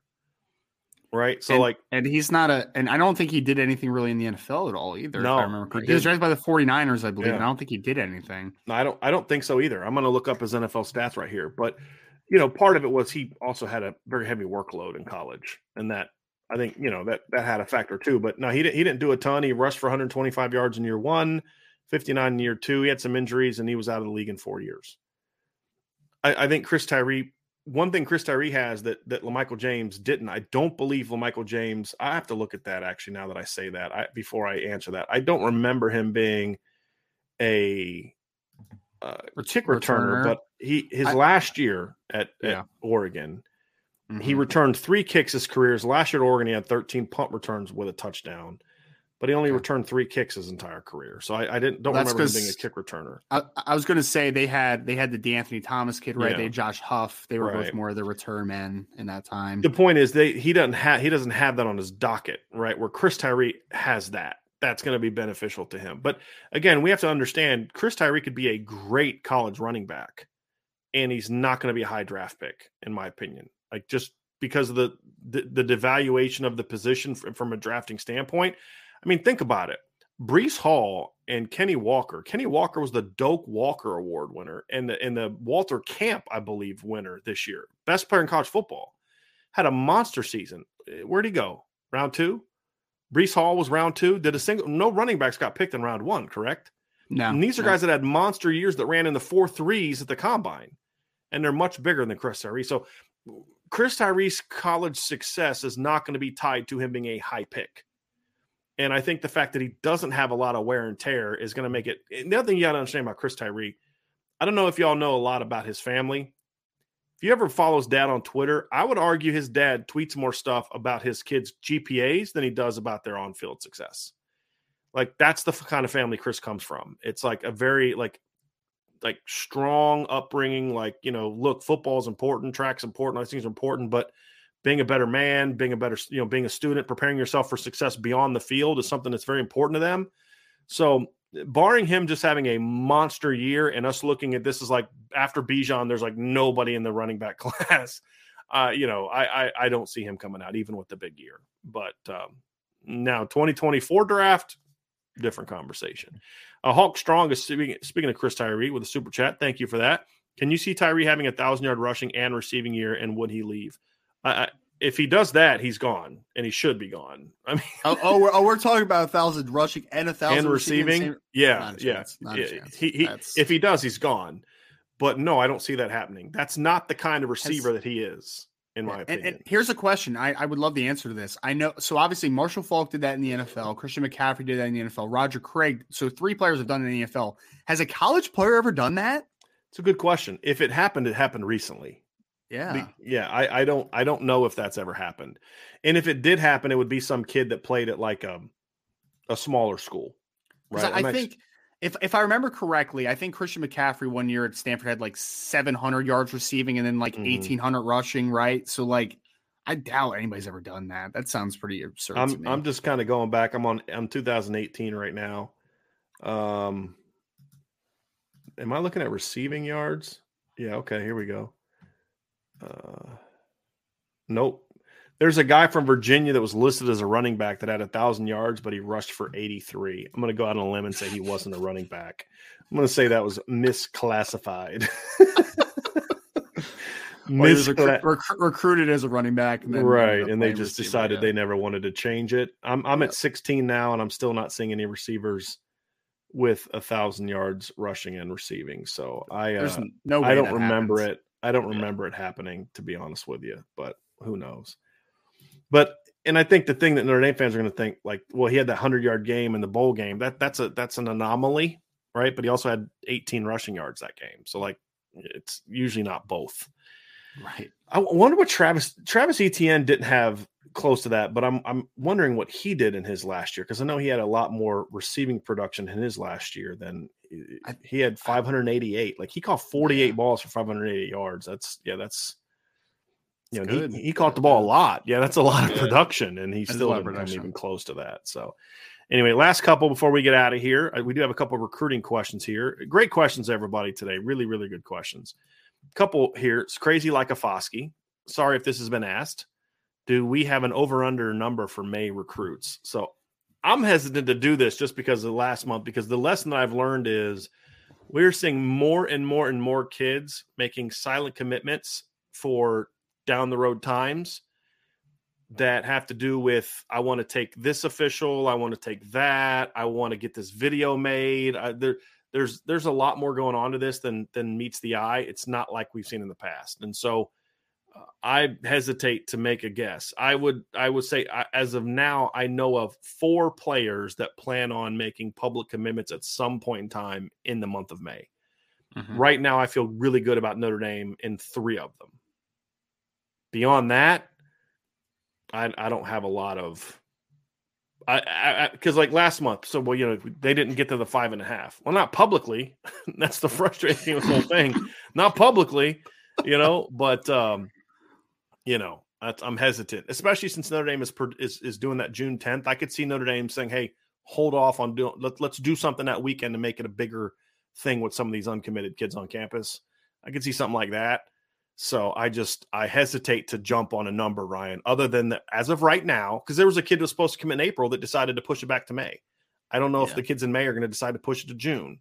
So I'm hesitant to throw a number out there this month because they ended up getting what four, including 24 kids. They got Boubacar, yeah, they got Braylon James, right, in the 2023. Those are the only two in the 23 class, right?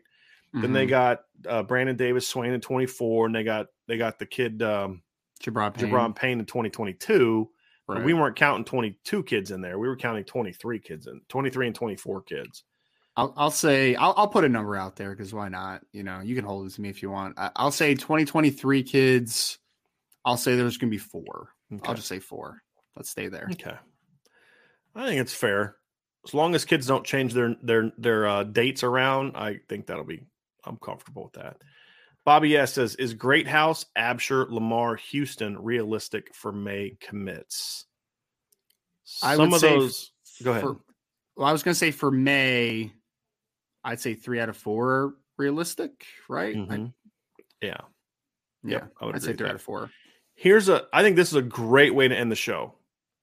This is a great question, and unless there's a super chat kind of coming up, I, I this is going to be a good way to end.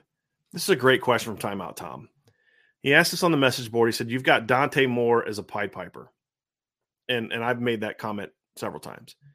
Can a commitment li- list of receivers like Braylon James and let's just say hypothetically Jaden Greathouse, Rodney Gallagher, and Ronan Hannafin be Pied Pipers for Dante Moore? I think that is a great question. And my answer to that, Ryan, simply would be yes. I think they could.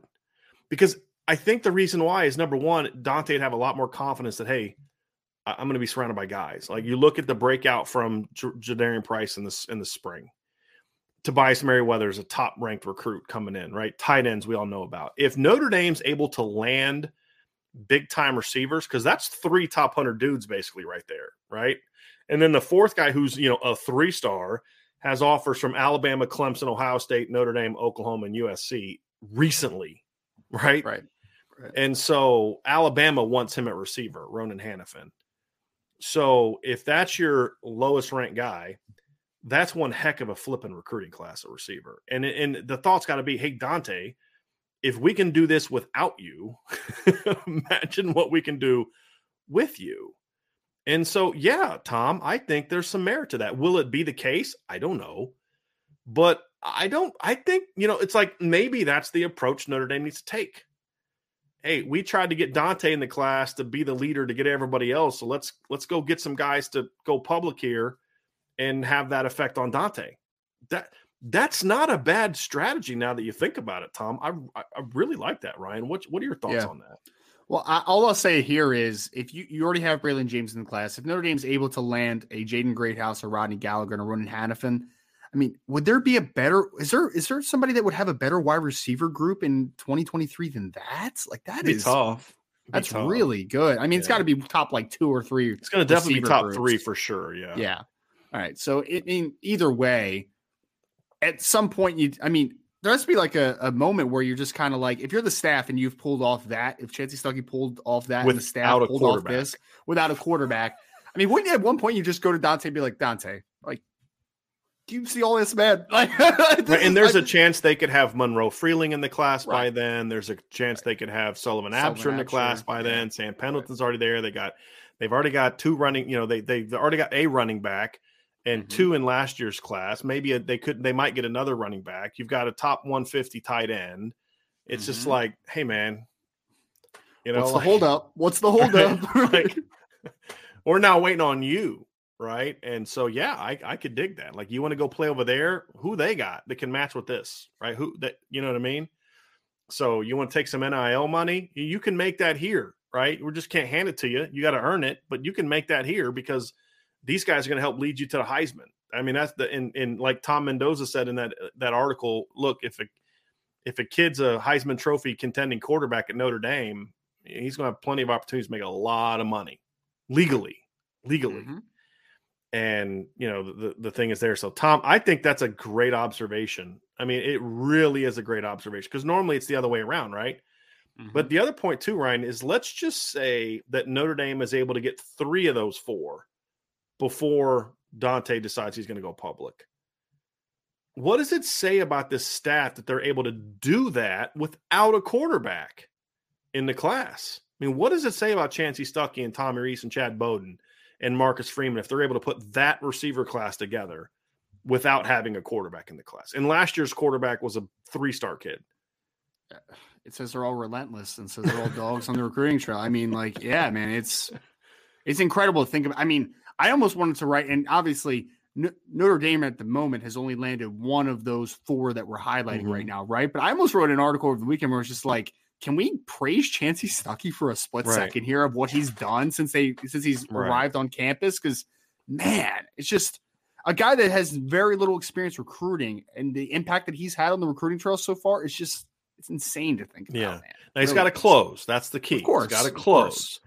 But the fact that Notre Dame is is like this is this is a legitimate option.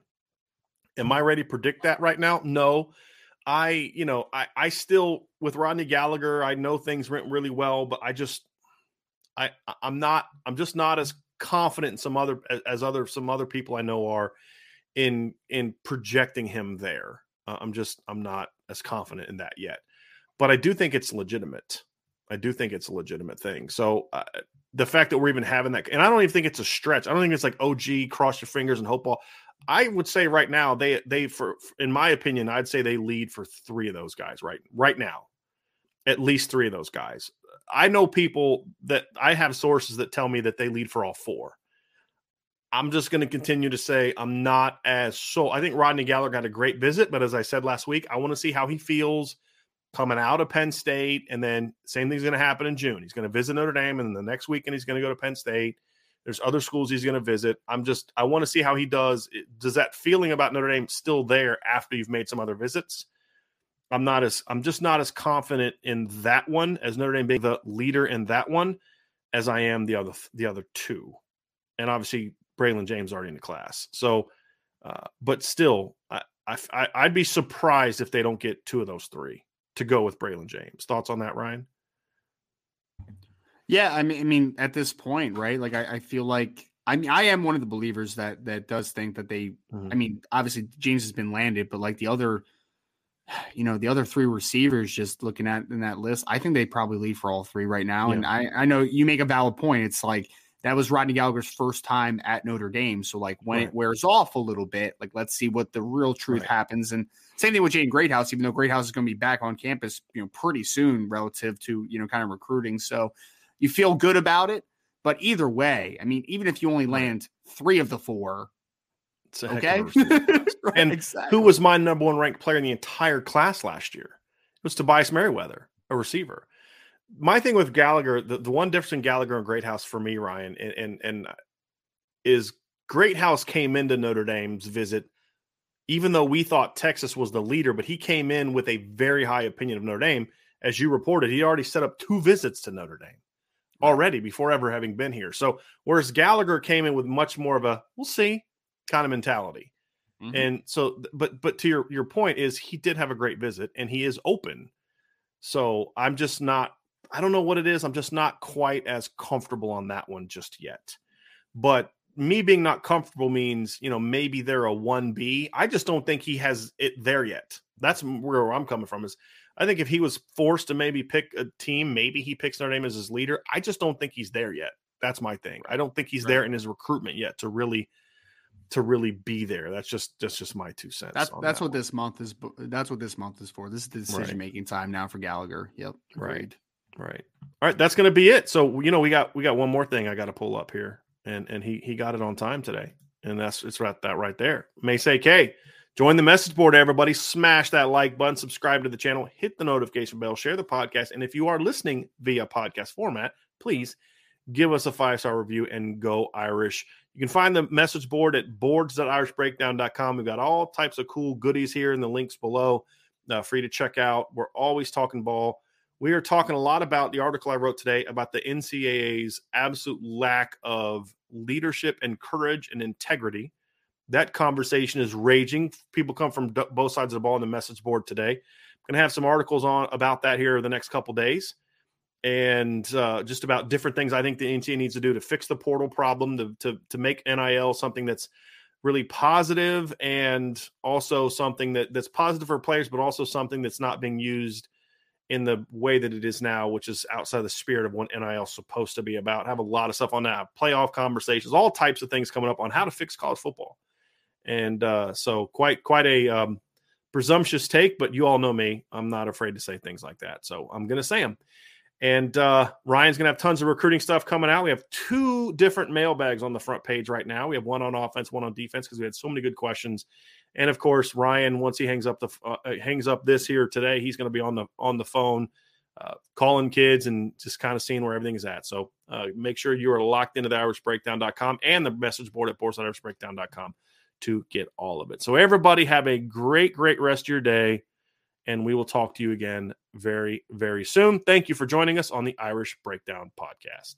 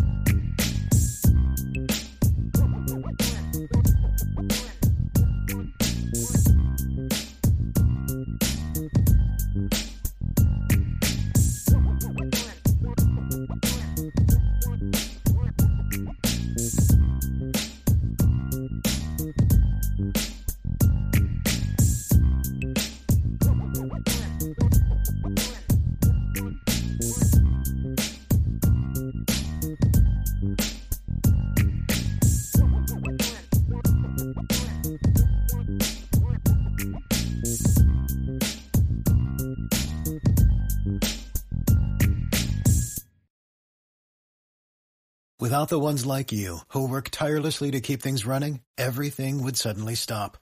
Hospitals, factories, schools, and power plants, they all depend on you.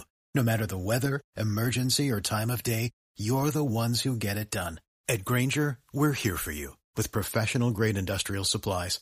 Count on real time product availability and fast delivery. Call clickgrainger.com or just stop by. Grainger for the ones who get it done.